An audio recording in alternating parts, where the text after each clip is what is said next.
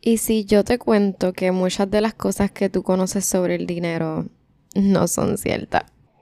Yo no sé de dónde surge mi súper extremadamente grande curiosidad sobre el concepto del dinero y diferentes conceptos relacionados al dinero. Pero creo que mis perspectivas más interesantes sobre la vida muchas veces se relacionan a este tema. Y quiero compartir contigo algunas cosas que me han roto el esquema en cuestión de este tema. Porque yo pienso que, oh my god, tengo que contarte. Yo estaba escuchando un podcast que quiero hablar de esto más a profundidad en algún momento. Pero tú sabes cómo el estrés se refleja en tu fisiología.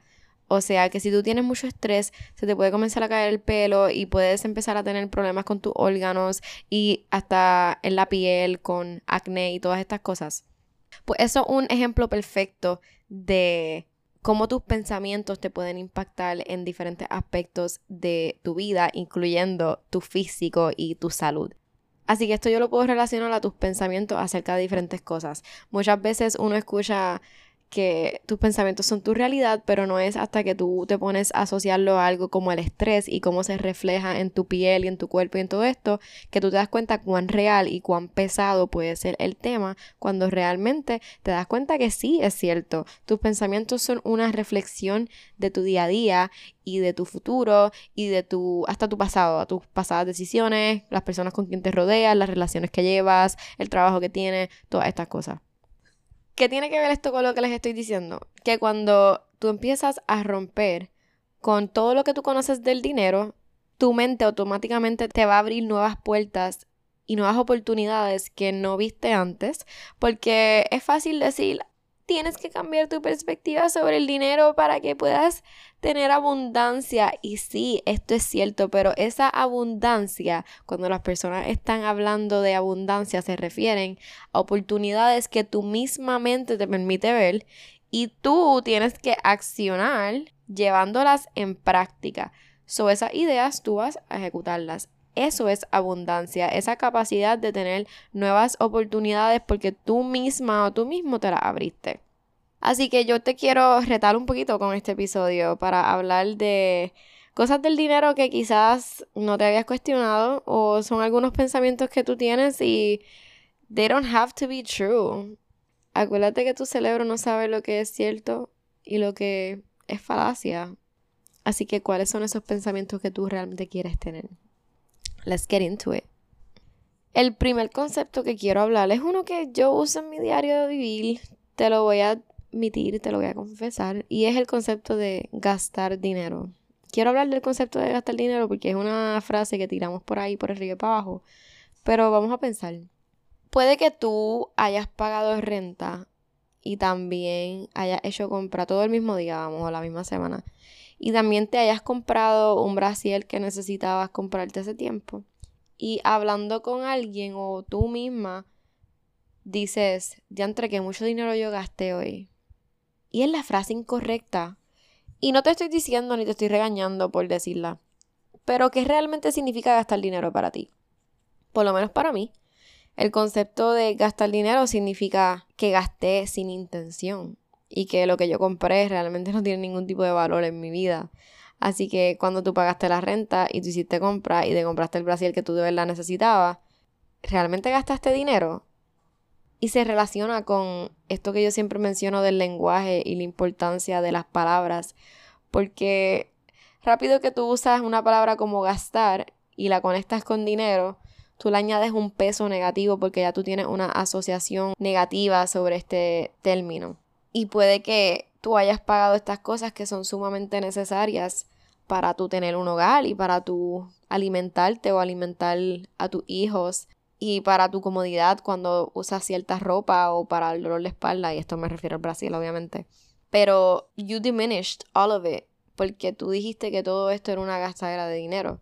Y me está bien curioso cómo normalizamos este tipo de habla y es nuestra norma, es lo que conocemos y es lo que usamos todos los días y soy sumamente culpable de también usar este tipo de frases. Pero me puse a pensar en esto en estos días en que yo he gastado, quote mucho dinero últimamente, pero en retrospecto, en que yo he gastado. Me paso comprando fruta. Yo amo la fruta, siempre tengo que tener. He estado invirtiendo en mi negocio y he estado comprando cosas para la casa y he estado comprando cosas para mis gatos. So, yo realmente me presiono y me hago sentir mal cuando sin darme cuenta estoy diciendo que estoy gastando mucho dinero. Todo este dinero que yo estoy gastando en estos momentos de mi vida es con intención y es con el motivo de mejorar mi calidad de vida y la de mis hijitos, mis, gatitos, y para crear un espacio que a mí me guste y me haga sentir feliz. Me puse a pensar en esto y por qué yo me estaba sintiendo mal. Y se trata de perspectiva, yo no estaba gastando dinero. Yo simplemente estoy haciendo una transacción para algo que me beneficia. Y realmente no existe un mejor concepto, creo que en inglés Sí, tú dices spend money. Spend es lo mismo, significa lo mismo que gastar. Pero suena tan feo en español. Por, tal vez es porque en Puerto Rico nosotros decimos gastaera y eso es negativo, automático. Pero en inglés, wasting money, ese es el término negativo. Y es una conversación, esto no es un teaching moment, es una conversación curiosa. Es una conversación que me parece súper curiosa porque creo que no la he tenido con nadie y me gustaría compartir este pensamiento súper random que he tenido sobre el concepto de gastar dinero y por qué no existe una mejor palabra o una mejor frase o tal vez es que ahora mismo no me llega a la cabeza porque sí puedo pensar en invertir dinero.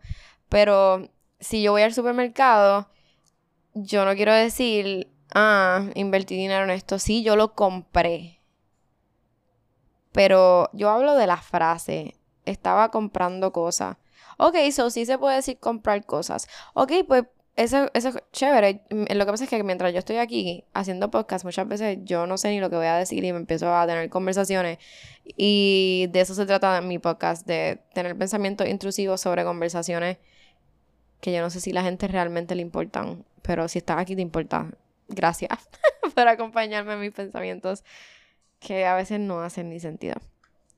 So, por eso vamos a interrumpir un momento esta línea de pensamiento para presentarme. Mi nombre es Akira Victoria y a mí me gusta mucho hablar del dinero y me gusta hablar de mentalidad y conversaciones que no tenemos todos los días, que me parecen sumamente curiosas. Conversaciones que quizás te abran la mente o te saquen por el techo. Pero más bien yo lo que quiero es que tú aproveches estos minutos que me escuchas y que al final te sientas mejor de alguna manera u otra o hayas aprendido algo. Así que continuamos con el episodio. Otro concepto que me está súper interesante y lo puedo conectar con esta frase de gastar dinero es que el dinero va y viene. Es otra, es otra frase de estas que yo me pregunto qué significa eso y por qué la gente dice esto.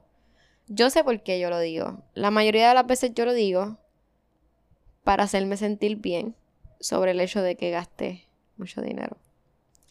Y ahí está la frase de nuevo, gasté mucho dinero. ¿Ves? Es que se, escucha raro si yo digo hacerme sentir mejor porque compré muchas cosas. Porque después tengo que especificar sobre qué tantas cosas compré, de qué. yo, ¿De qué yo estoy hablando? Tantas cosas para la casa. No sé, siento que gastar dinero, it encloses it, como que ya yo te expliqué que gasté mucho dinero, olvídate tú de qué, pero cuando hablamos de compré, crea esa duda de qué compraste. Yo, yo necesito que me quiten este micrófono. El dinero hoy viene. Vuelvo y te lo menciono, que yo lo digo como que reassurance from me to me. Es este concepto de que no importa que yo gaste tanto dinero, yo sé que como quiera yo lo voy a volver a trabajar. Porque eso es lo que significa. Yo tengo que seguir trabajando para make up for it o multiplicar lo que gasté, cubrir ese vacío que yo acabo de crear yo misma. Pero me está bien curioso porque quizá esto no lo aplica a todo el mundo. Piensa en tu vida, el dinero va y viene fácilmente. Especialmente, qué sé yo, si eres una persona que está estudiando full time el dinero viene en tu vida fácilmente. Entonces me está bien curioso cómo nosotros nos hablamos y a veces nos decimos las cosas incorrectas porque creo que, creo que energéticamente la frase el dinero viene no significa nada para mí que me traiga o me inspire a crear más dinero. Es como un abracito bien mongo. El dinero viene, tranquila. Yo trabajo mañana. Energéticamente le hace falta mucho. Pero la frase de como quiera me trae a otra cosa que escuchamos mucho por ahí. Y es que las cosas están apretadas. Y mira, yo te voy a decir una cosa. Cuando yo hablo de que no me gusta victimizarme, esto incluye cuando miramos mi cuenta de banco. No importa las bajas en las que yo esté y no importa la falta de abundancia monetaria que exista, yo soy creyente de que hay suficiente dinero en el mundo. Hay pan para todo el mundo. Pero si tú no abres estas avenidas para que te llegue el dinero, pues obviamente para ti no hay suficiente dinero. Yo estoy en unos momentos de creación de estas avenidas, porque yo creo que sí hay suficiente dinero. Y yo creo que las oportunidades de negocio que yo misma estoy creando para mí misma me van a abrir a que de todo ese dinero que existe en el mundo, yo voy a obtener una parte. Y esto es algo que yo siempre he creído, pero me puse a escuchar el podcast de la serie de Danny Schultz y ella explica esto bien bonito sobre todas las transacciones que existen en nuestro diario vivir. Actualmente son las 8 y 29 de la noche, es martes y yo puedo pensar ya en como 10 transacciones que están pasando actualmente. Yo sé que hay gente comprando comida y yo tengo un Walgreens cerca y yo sé que hay gente haciendo la fila de Walgreens y yo sé que también tengo food trucks alrededor y también hay personas consumiendo quizás alcohol y quizás frappé y quizás açaí y también sé que oh súper curioso, súper gracioso, yo tengo un strip club cerca de mí. Tal vez están abiertos o en algún momento de la noche de hoy van a estar abiertos y van a haber transacciones de dinero. So, Danny Schultz explica esto súper cool, pero está interesante el concepto o la idea o la práctica de mirar o pensar en tus alrededores y nombrar unas cuantas transacciones que sí están ocurriendo en el momento. Hay tanto dinero y hay personas que tienen exceso de dinero. Y si estas personas crearon esa avenida para que les llegue dinero de más, yo estoy segura que tú puedes abrirte unas cuantas avenidas para ti mismo, para que seas una de estas personas que reciben de igual manera. Y yo no estoy hablando de ser millonario ni rico, estoy hablando de que sí hay pan para todo el mundo. Y cuando pensamos en que las cosas están malas, que sí están malas, y estoy tratando de ser cuidadosa con mis palabras porque yo no quiero a alguien en mis DMs hablándome de privilegio. Sí, hay cosas que son bien difíciles que mi próximo punto va a tocar este tema, pero hear me out. Es bien peligroso, podría decirse. Mm, no sé si peligroso, pero vamos a seguir con esa línea de pensamiento. ¿Cómo tú hablas sobre el dinero? Y si para ti las cosas siempre van a estar malas y tú lo declaraste, pues entonces está bien, quédate con tu única avenida y tu única posibilidad para hacer dinero. That's fine. Hay personas que lo prefieren de esa manera porque la realidad es que it's not that easy tampoco. Pero no me puedes decir que no hay dinero. El dinero existe. Lo que sí puede complicar la jugada son los recursos y la educación y hasta la misma salud mental y el proceso de idealización. Entiendo que hay bloques en el camino, son cosas que ah, me hacen mucho sentido. Pero cuando tú decides que tú quieres pensar, porque acuérdense, de eso se trata, ¿qué tú quieres pensar? Pues tu realidad cambia un poquito. Yo decidí que a pesar de que ahora mismo esas avenidas yo no las he abierto, las voy a abrir y yo voy a ser merecedora, porque yo soy merecedora, perdóname yo soy merecedora de recibir una porción de todo el dinero que existe en el mundo. Y mira que es mucho. Yo voy a crear las oportunidades y yo no voy a esperar que me lleguen. Así que esto es basado 100% en una pequeña creencia que yo decidí. que yo quiero que sea mi creencia. Yo quiero creer que hay suficiente dinero en el mundo para mí. Para mi flexibilidad, para mi libertad y para mi disfrute. Y para los de las personas que yo amo. Y esto de el privilegio, esta conversación del privilegio y todas estas cosas me hace pensar en otra cosa que estaba pensando últimamente y hoy toqué levemente esta conversación con una persona. Y es que a veces yo hablo con personas que quieren comprar casa. Y te admito que en algún momento de mi vida también pensé que quería comprar casa en estos momentos antes de que se me haga tarde, quote on quote. Pero ¿cómo que se me va a hacer tarde? ¿Y por qué yo quiero comprar casa? Yo creo que son preguntas que no nos hacemos. Si tú ahora mismo quieres comprar casa, tú sabes contestarte el por qué. Yo puedo pensar en unas respuestas lógicas, como que, que las rentas están altas, súper elevadas, y que tienes seguridad de tu hogar. Hace sentido. Pero creo que hay que hacer un poco de research, especialmente como generación millennial slash Gen Z sobre lo que significa comprar una casa.